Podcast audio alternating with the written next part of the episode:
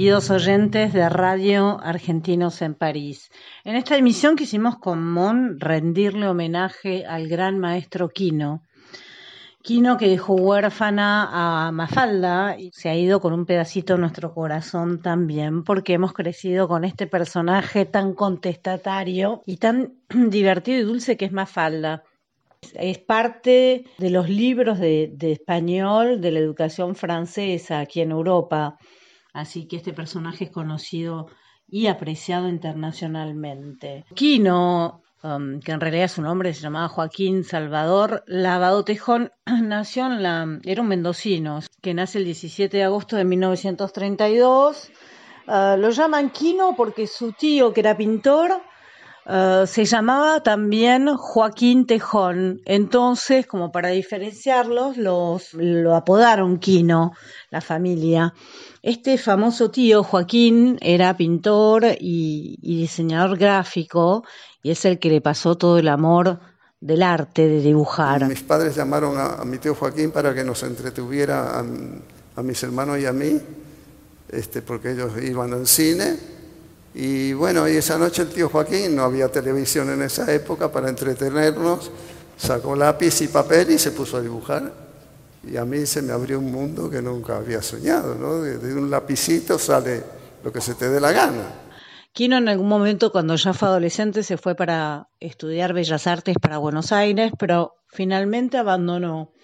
Y un día, ya cuando era adulto, lo llamaron de una publicitaria como para crear unas unas viñetas para un producto, los productos Manfield, que eran electrodomésticos, y la, única condición que le daban era que tenía que crear los personajes que empiecen con una letra, los nombres tenían que, tenían que empezar con la letra M, y es así que nace un poquito más falda de eso, pero finalmente la publicidad, por suerte yo diría, no existió, no se hizo, pero que no guardó esos dibujos y fue creando este personaje. Bueno, hubo una agencia de publicidad que tuvo la idea de, en esa época, la historieta Charlie Brown, Peanuts o como diablo se llame, estaba recién llegada, desembarcada en América Latina por lo menos, y entonces estaba muy de moda. Entonces en la agencia de publicidad se le ocurrió hacer una tira parecida para publicitar electrodomésticos. Pero no que dijeran qué buenos son los electrodomésticos sino que una familia, ¿no? Que fuera divertido leerla, qué sé yo, y regalársela a los diarios. Los diarios dijeron, esto es publicidad, no tiene que pagar como cualquier publicidad, y entonces no se hizo nunca nada. Así que yo me quedé con 10 o 12 tiras de esta familia, hasta que dos años después un amigo que era secretario de redacción de una revista de, de política, cultura y decir, actualidad, me dijo si tenía algo distinto de las páginas de humor que yo publicaba toda la semana. Y le mostré eso y le gustó y lo empezó a publicar sin decirme nada. Entonces el movimiento de, feminista era muy fuerte también en esa época. Entonces, bueno, me pareció mejor una nena que un nene. La Mafalda salió así. Y se acabó. No por mí, sino porque estaba el Che Guevara haciendo la guerrilla en América Latina, la guerra de Vietnam, Juan 23, este, las mujeres ahí protestando por todo. Este, y entonces salió así porque la época era así. Lo que pasa es que yo soy de una familia muy politizada, ¿no? Eran, mis padres eran republicanos españoles, este, mi abuela era comunista y se armaban unas discusiones. O sea que yo desde chiquito me crié escuchando discusiones políticas. Además, bueno, este era la época la época de la Guerra Civil Española, que yo tenía cuatro años, o sea que ese tema se hablaba mucho en mi casa. Se acaba la Guerra Civil Española, empieza la Segunda Guerra Mundial. Yo ya empezaba a ir al cine solo, pues, entonces a los ocho años uno podía salir por la calle, irse al centro y no te pasaba nada. Pasaba un auto cada media hora. Este, entonces de chico he sido muy politizado, porque las películas de guerra, durante la guerra, los discursos, ibas a ver los noticieros del cine y aparecía Hitler, Mussolini, Churchill, todos. Este. y además uno aprendía mucha geografía, porque como en los diarios en la primera página salía qué ciudades habían caído en manos de uno o de otro. Hasta el día de hoy me acuerdo de cosas así de Catanzaro, por ejemplo, cuando tomaron, los aliados retomaron Catanzaro. El 29 de septiembre de 1964 es la primera publicación que se hace de Mafalda en Argentina y luego ya enseguida se publica en España, en Italia, así que empieza, empieza su fama que fue eh, casi instantánea, todo el mundo la adoptó con su manera de ser. Para mí es un dibujito, eso es cierto, hay gente que se enoja, hagamos un dibujito, a mí me acompañó durante tanto tiempo que para mí es un dibujito. Mucho menos me imaginé que 50 años después esto iba a seguir así. No, no, yo no esperaba nada. Yo empecé a publicar este personaje eh, sin pensar muy bien cómo era el personaje. Este, eh, no lo trabajé lo suficiente antes de empezar a publicarlo, pero entonces me planteé cómo podía ser un personaje al que yo tenía que darle continuidad. Entonces me pareció que esto de que fuera a preguntarle a sus padres eh, preguntas que nadie tiene respuesta, como por qué hay guerra, gente pobre, se destruye el planeta, esas preguntas que nadie sabe contestar, que era un buen camino para interesar a la gente en el personaje. ¿Para qué sirve el humor? Es una gran pregunta. Sirve para poner en evidencia las cosas absurdas que hacemos los seres humanos se han hecho libros, ha recopilado libros y hasta se creó como una miniserie de eh, dibujos animados. Bueno, se produjeron con la televisión española, unos 104 episodios de Mafalda. Y después dejó de dibujarla, ¿no? Y bueno, porque luego del golpe de Chile, este, la situación latinoamericana se puso muy sangrienta y muy... O sea, una chica eh, no, no podía dejar de hablar de lo que estaba pasando. Y si yo hablaba de lo que estaba pasando, me tenía que ir de la Argentina, como me ocurrió dos meses después. Pero no me dejaban, o me pegaban un tiro, o cuatro, o qué sé yo. Este. Y bueno, estos dibujos animados quedaron y fueron premiados por Europa, por tuvo los premios muy importantes españoles, como el Premio Príncipe de Asturias de Comunicación y Humanidades, y también ha inaugurado Mafalda la Feria Internacional del Libro Buenos Aires varias veces. Lo que digo siempre, salió así porque la época era así. Este, porque era una época irrepetible, no, no, no tenemos, quedan algunos Beatles, quedan dos Beatles, eh, pero no queda, el Che Guevara no está más, Juan 23 no está más, este, hay muchas cosas que no están más. Entonces volver a, cuando me preguntan por qué no se vuelve a hacer más fácil, porque no, porque no, porque sería falso completamente. Yo creo porque los intereses económicos han, han venido a suplantar a, los intereses políticos o a, ideología. Hoy no hay ideología, ¿no? Eso es rarísimo para una generación como la mía, ¿no? Que nos tocó el mayo del 68 y la imaginación al poder y todo eso que fue tan hermoso y que luego quedó en la nada. Y al principio de esta nueva era empecé a hacer algunas cosas tomándole el pelo a toda esta tecnología, este, usando los términos, casi todos en lengua inglesa, claro, este, y que la gente los dice sin saber muchas veces qué quiere decir. Este, pero bueno, yo creo que la tecnología va a cambiar las relaciones humanas, ya las ha cambiado bastante, ¿no? Este, pero con una desventaja un poco curiosa y es que la gente está muy comunicada con miles de personas y no tiene amigos con quien conversar. Eso, es muy curioso. Hasta que los chicos vean que en mis páginas no hay esta tecnología actual, dejarán de identificarse con ella. Los dibujantes hoy tenemos problemas, por ejemplo, ¿cómo se dibuja hoy un millonario? En una época era fácil, ¿no? En los años 30 los dibujantes elegían un señor con un abdomen muy prominente, una van, una, de oro, una cadena de oro pero hay un millonario, eh, anda en blue jean, es flaco y es un tipo como cualquiera. ¿Cómo se hace? Una caja fuerte hoy no tiene aquellas manijas que tienen, sacan los pitones, esto. Se pasa una tarjeta y se abre con eso, qué sé yo. La tecnología ha traído una gran confusión para nosotros los dibujantes, nos ha complicado el trabajo. Mafalda es un caso, yo creo, único, ¿no? Porque eh, pudo en un personaje eh, hablar de, un universo este, que trasciende más allá. La verdad que Mafalda eh, fue algo distinto que pudo hablar, siendo una nena, podía hablar de política, podía hablar de los derechos humanos. Kino tuvo, la, me parece, la virtud con Mafalda que supo crear un universo al lado que no la, no la eclipsó. Cada cual tenía su personalidad, pero Mafalda es Mafalda. Eh, sí, a mí me impresiona gente que me conoce y se pone a llorar. No importa si son hombres, mujeres. Este, eso me impresiona mucho.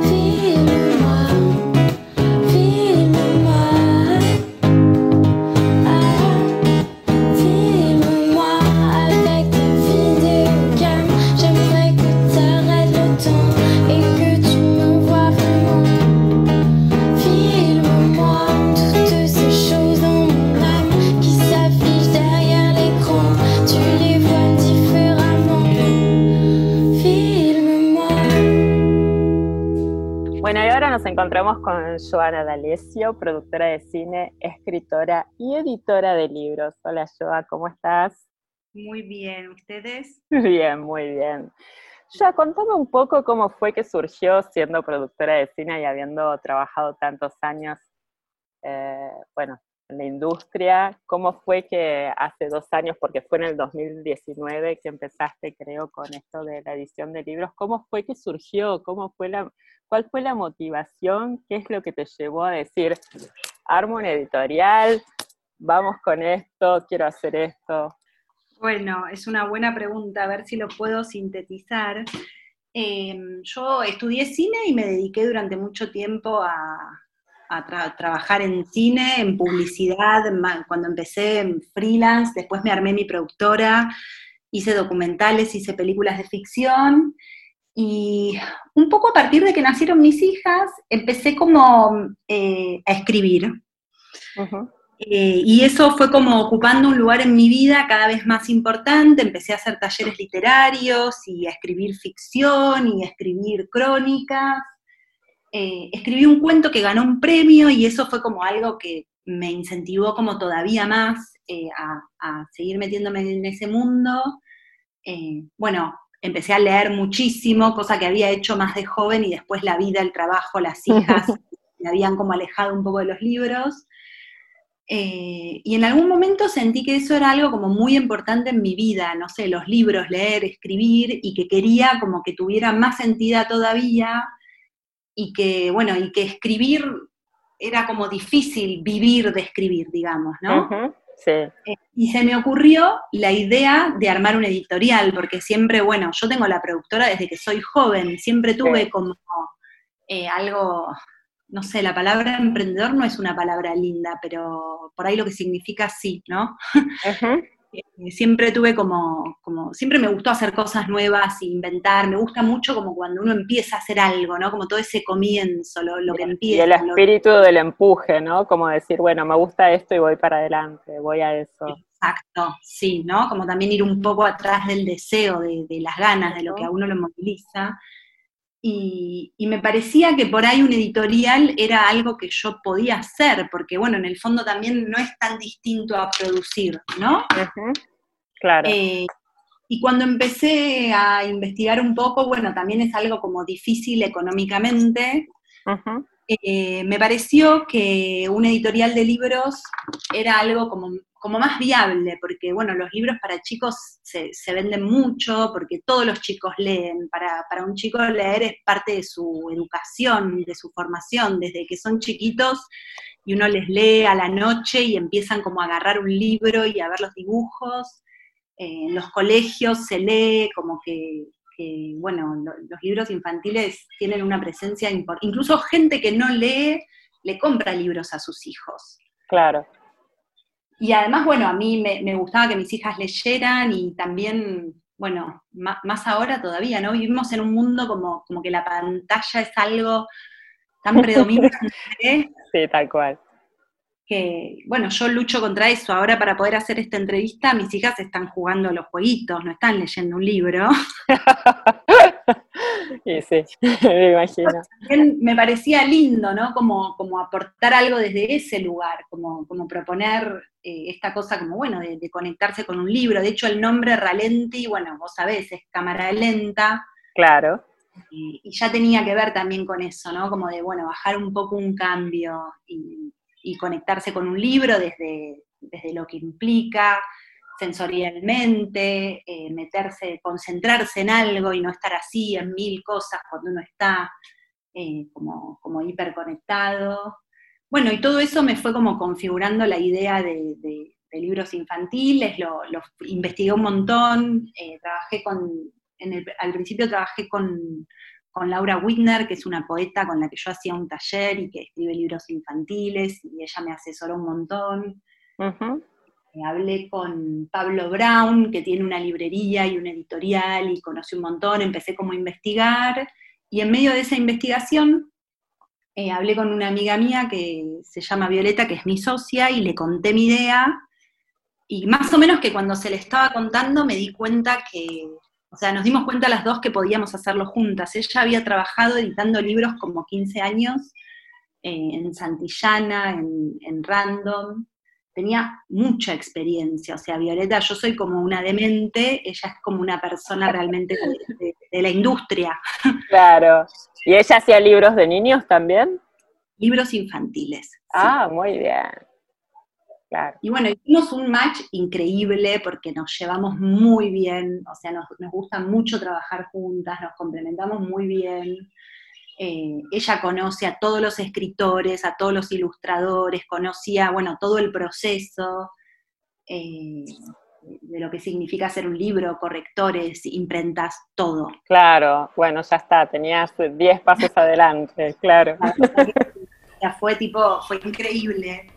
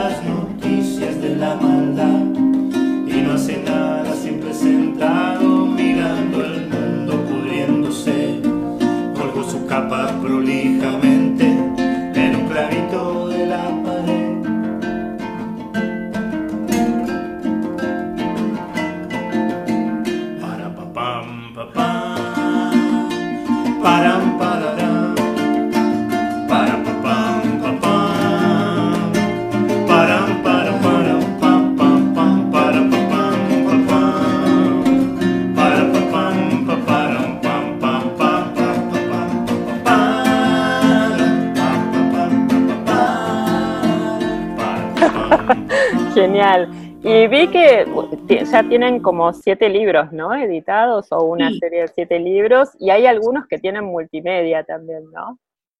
Hay un libro, por ejemplo, El rap de los gatos, que en realidad, o sea, es una canción primero de Pedro Magal, que es un escritor que también devino como músico, tiene eh, una banda que se llama Pensé que era viernes, con Rafa Sí. y, y como nosotros tenemos una colección de, poesía, un día, no sé, escuchando esa canción, Viole es amiga de Pedro y había ido a, los recitales, y bueno, aparte, el, logo de Ralenti es un gato. sí, tal cual. Yo tengo tres gatos, Violeta tiene dos, o sea, tenemos como un recontra issue con los gatos. Claro. la canción se llamaba El rap del gato y de repente fue como si las dos dijimos, esto es un libro. Claro. Y, bueno, Pedro se, copó, hicimos todo un laburo de, pensar también un guion para las ilustraciones, porque bueno, si vos ves el libro, y esto igual es algo que trabajamos mucho en Ralenti, las ilustraciones no, no son exactamente lo que dice el texto, ¿no? Siempre nos gusta eh, que haya una narración visual que suma o que agrega o que, le da sentido. O sea, ese libro sin esas ilustraciones contaría otra historia, ¿no? Claro. Em, y bueno, y surgió la idea después de hacer un video con las ilustraciones y con la canción que Pedro y, Rafa grabaron un tema especialmente para... Ah, muy bueno, qué alucinante, qué bueno. Sí, qué divino. Y entonces el libro viene con el... Con el CD, con el DVD, digamos. No, con un código QR Ah, muy bien. Claro, ya estamos. Claro, yo ya estoy en otro tipo, claro, me quedé hace 15 años. claro, perdón, perdón, yo estoy hace no, no, 20 yo años atrás. eh. Yo soy re analógica y código QR, tipo, ¿qué? ¿Cómo se hace esto? ¿Qué es el QR? Algunos padres me odian porque los chicos se fanatizan y lo ponen insistentemente. Claro, 50 veces por día. Sí, sí, es tipo, basta. Escúchame, y hay una serie que se llama La Super 8. Contame un poco de qué va. ¿Cómo es que surgió La Super 8? Es muy bueno. Un verano de películas es muy bueno. Es divino, la verdad que sí. Te digo, la Super 8, creo que estuvo la idea antes de la Super 8 de, todo. O sea, estaba antes de la Ralenti cuando empezamos a armar el proyecto, que estábamos trabajando con Viole y Laura nos estaba asesorando, eh, yo les conté a ellas dos que les había preguntado a mis hijas de qué les gustaría leer un libro, qué temas les interesan. Porque otra cosa que a mí me pasaba en relación a la fundación de la editorial era que no me era tan fácil encontrar libros para mis hijas, por la edad que tenían, estaban como en una edad donde ya el libro álbum, que es como el libro, viste, que tiene como mucha ilustración y poco texto, como, si fuera, viste, de bebés. Claro. Y, a su vez leer una novela les resultaba medio inencarable, ¿no? Como un texto enorme. Claro. Y, también a veces, bueno, uno consigue libros buenos, pero que, las traducciones por ahí no están tan buenas, entonces vos le lees y la mitad de las palabras no, no las resuenan. Entonces yo quería hacer un libro un poco para ellas, pensando no solo en ellas, en que, en que lo que faltaba era algo que, por ahí eh, también era interesante para otros chicos, ¿no? Y, y Sofi me dijo, un libro donde hay unas chicas que tienen una aventura. Sofi es una de mis hijas. Sí. Eh, chicas, chicas, me dijo, donde hay chicas que tienen una aventura. Y bueno, con esa, con esa idea simple, eh, tirándola en la mesa, Laura dijo la Super 8, porque bueno, está todo el tema del cine también. sí, claro. Y bueno, surgió la idea que eran ocho amigas, como ocho era un montón de personajes. Rápidamente a la escritora, Melina Pogolersky, que, que se sumó, dijo, bueno, una puede ser un perro. Está buenísimo. Y bueno, ahí, y ahí ya empezamos a trabajar con Melina, eh, descubrimos las ilustraciones de Carolina Romano, que es una de las dos ilustradoras, la otra es Sabina Schurman. Caro tenía unas ilustraciones, ella vive en Córdoba. Muy hermosas, como de un camping donde había unas casas rodantes. Y a partir de eso surgió la idea de que, de que eran un grupo de padres, en realidad que iban a, que son amigos, que van a pasar unas vacaciones a un camping, y que las hijas, bueno, quedan ahí, viste que es una típica situación que todos hemos vivido, que te enchufan. Ajá, claro, tal cual. Vos tipo, jugás con la hija de Pirulito, viste, y no es tu amiga a priori, bueno, y el, primer libro trata un poco de cómo ese grupo de chicas, al principio mm, desconfiadas, extrañas, qué sé yo, van formando, se, se arma un grupito de amigas. Eh, y bueno, tiene algo como de misterio y de aventura, que eso también nos parecía que era. Sí, está buenísimo. Y tiene muchas ilustraciones, por eso, por esto que te decía también de, bueno, no, libro álbum, pero tampoco una novela que es puro texto. Claro. Nosotras queríamos que fuera una novela ilustrada, muy ilustrada. Claro. Y, tiene las ilustraciones de Caro Romano, que son como cuadros, y después eh, tiene como, Sabina hizo un montón de cómics. Ah, Hay libros que se, que se cuentan en cómics. Ay, qué bueno. Eh, me encanta que se llame la Super 8. La verdad es que cuando lo vi dije, ay, es muy flashero. bueno, de hecho, las chicas encuentran una cámara Super 8, hay todo un tema que tiene que, aparte de que son ocho chicas, obviamente hay una historia con una cámara Super 8 y en la segunda parte del libro que acabamos de sacar van a filmar una película de zombies. ¡Qué bueno! Muy genias. La verdad que sí, se pasan estas pibas. Se pasan estas pibas. Je suis arrivée au sommet.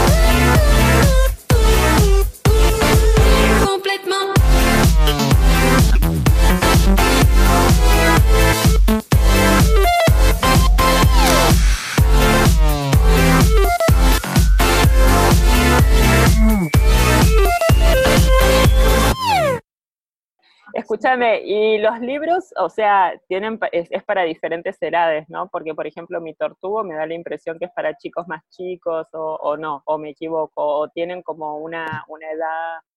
Mira, nosotros siempre les ponemos una edad porque es re importante para que los libros se vendan y que Ajá. se vendan los libros nos parece re importante porque eso nos permite hacer más libros.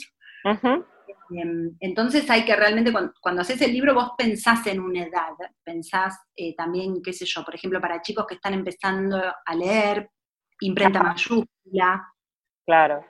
eso es algo importante. Y bueno, sí, la cantidad de texto, el tipo de ilustraciones. Por ejemplo, sí, el Tortugo en general es para chicos más chicos, y por ahí la Super 8, pero hoy justo, mira, en Twitter me contaba una, una, amiga que, la, que le leyó a la hija la Super 8, la hija tiene 4 o 5 años. Entonces, bueno, depende mucho después de, los chicos. Nosotros lo pensamos en función de una edad, pero, pero pensamos que también después depende mucho de, cada chico, de sus intereses, de, cuánto le gusta leer, de cuán autónomo puede ser para leer o le gusta que le lean. Claro. Eh, y también la verdad es que hacemos libros que pensamos que también, que nos gustan a nosotras, que son libros para grandes, entre comillas, en el sentido de que, bueno, trabajamos con poetas que nos gustan, como Laura, como Roberta, bueno, Pedro, todos los autores, Melina, a mí me encanta cómo escribe, Melina también escribe para adultos.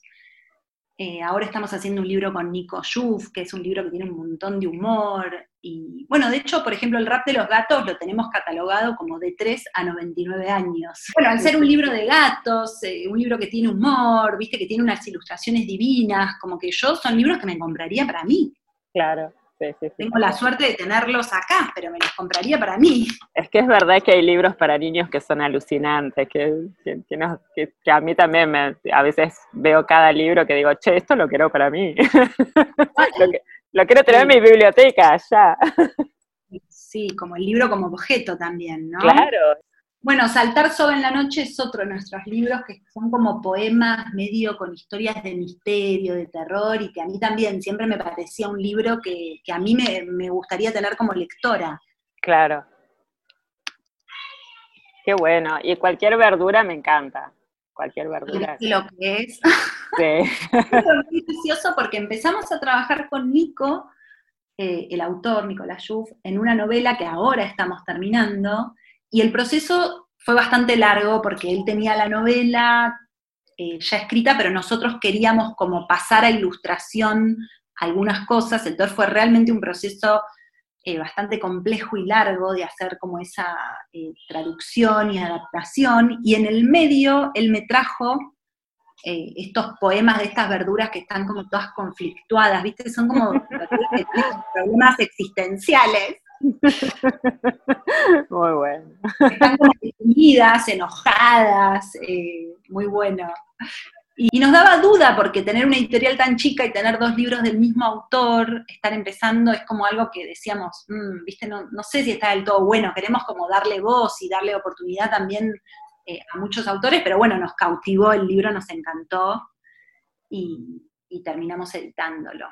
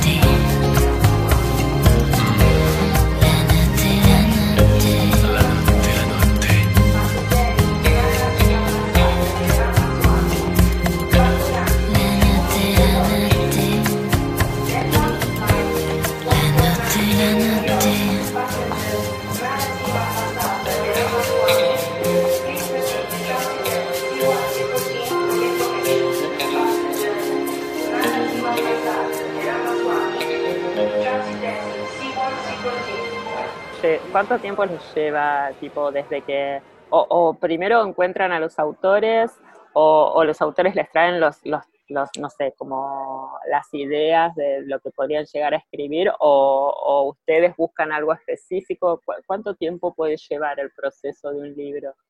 Mira, es muy variable porque aparte hemos tenido todas las modalidades.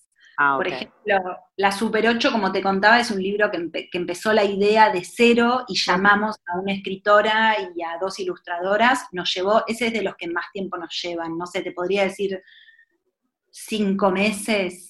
Ah, eh, muchísimo tiempo, es muy complejo porque Melina escribe y le vamos pasando a las ilustradoras, ellas avanzan, corregimos el texto, las ilustraciones nos modifican, lo volvemos a leer, o sea, tiene como mucho, mucho mucho laburo y bastante eh, como artesanal. Después cuando empezás a armar el libro, eh, se, dice como que haces una maqueta, ¿no? Empezás como a plantar el texto y las ilustraciones, de repente no te encaja bien como te lo imaginabas, entonces tenés que reescribir una parte pues necesitas que ocupe menos lugar, o sea, que claro. tipo de cosas cuando, cuando la imagen y el texto eh, son tan importantes y hay tanto de todo, digamos, ¿no? Claro. También hubo casos, por ejemplo, el que te decía, Saltar sobre en la noche, es un libro que nos trajeron bastante avanzado, Roberta Yanamico y Pablo Pisic, que son eh, la escritora y el ilustrador, y ese fue hicimos un trabajo porque había menos poemas de los que hay ahora, algunos nos gustaban más que otros, eh, Pablo rehizo algunas ilustraciones, pero bueno, pero fue como un poco más corto, más sencillo. Claro. Eh, depende mucho, la verdad que, cada caso es un mundo, cada, libro fue como una experiencia diferente. Todavía no tenemos un, claro. Eh, no, no, no, nos sale de esa manera. Melina el otro día me cargaba, me decía, ¿cuándo me vas a dar un libro fácil? Por ahí sí, libros álbum, o sea, más cortos, con menos textos, un poco más rápidos, ¿no? Sí, es verdad pero son historias más cortas, habría que hacer como más una serie quizás, ¿no? Claro, tienen, tienen como menos texto, entonces, bueno, es como, como que una vez que ya tenés el texto, más o menos pasa a, la etapa de ilustración y no hay tanto ida y vuelta por ahí. Cuando vos, eh, cuando ya tienen el texto hecho, ¿eso tiene que pasar por algún tipo de aprobación, no sé, eh, de, de aprobación de, por decirte, no sé, cualquier cosa? Eh, el, eh, no sé, el Ministerio de Educación o alguna cosa así, tiene que ser aprobado por alguien o ustedes ya eh, se lanzan por Ah, por ustedes mismas, ok. Sí, no, no hay ninguna aprobación. Obviamente tenemos en cuenta como criterios eh, de, todo orden, ¿no? Puede ser que haya, el otro día discutíamos por una palabra que había en un libro que a mí me parecía que no, que no correspondía del todo para chicos y tuve como ahí una discusión con eh, escritor y me decía, bueno, tenemos distintas maneras de ver la literatura, ¿viste? Teníamos como una especie de puja eh, sobre, bueno, si es adecuado o no determinado lenguaje para un chico, pero bueno, son decisiones que tomamos nosotras. No, no hay una. No, no, existe un ente, por suerte, que tenga que aprobarnos. bueno, menos mal. Bueno, me alegro muchísimo. ¿Para cuándo Ralenti en Francia? A ver. Nos encantaría, la verdad que estamos esperando tener una cantidad de libros como para pensar en, movernos más hacia afuera, porque para eso necesitamos como una cierta estructura, tal vez tener alguien que nos represente. Eh, bueno, hay todos los años una feria re importante en Bolonia de, libros infantiles, que es como la más importante, eh, que este año se canceló porque es, no, sé, en marzo, abril, no, me acuerdo ahora en qué fecha es, pero fue ahí como cuando se desató toda la pandemia. En pleno COVID, claro y obvio que soñamos con que el mundo vuelva a ser como antes y podamos viajar a Bolonia y nuestros libros lleguen a todos lados. Ahora justo nos escribió una persona que vive en Nueva York y que está empezando como a buscar libros de afuera, o sea, de a poquito, de a poquito vamos a tratar de, ir a, a otros mercados, pero bueno, bueno, entonces esperamos con entusiasmo poder ver Ralenti aquí en Francia. bueno, Joa, muchas gracias. Bueno, gracias a ustedes, re lindo conversar, me encanta. Y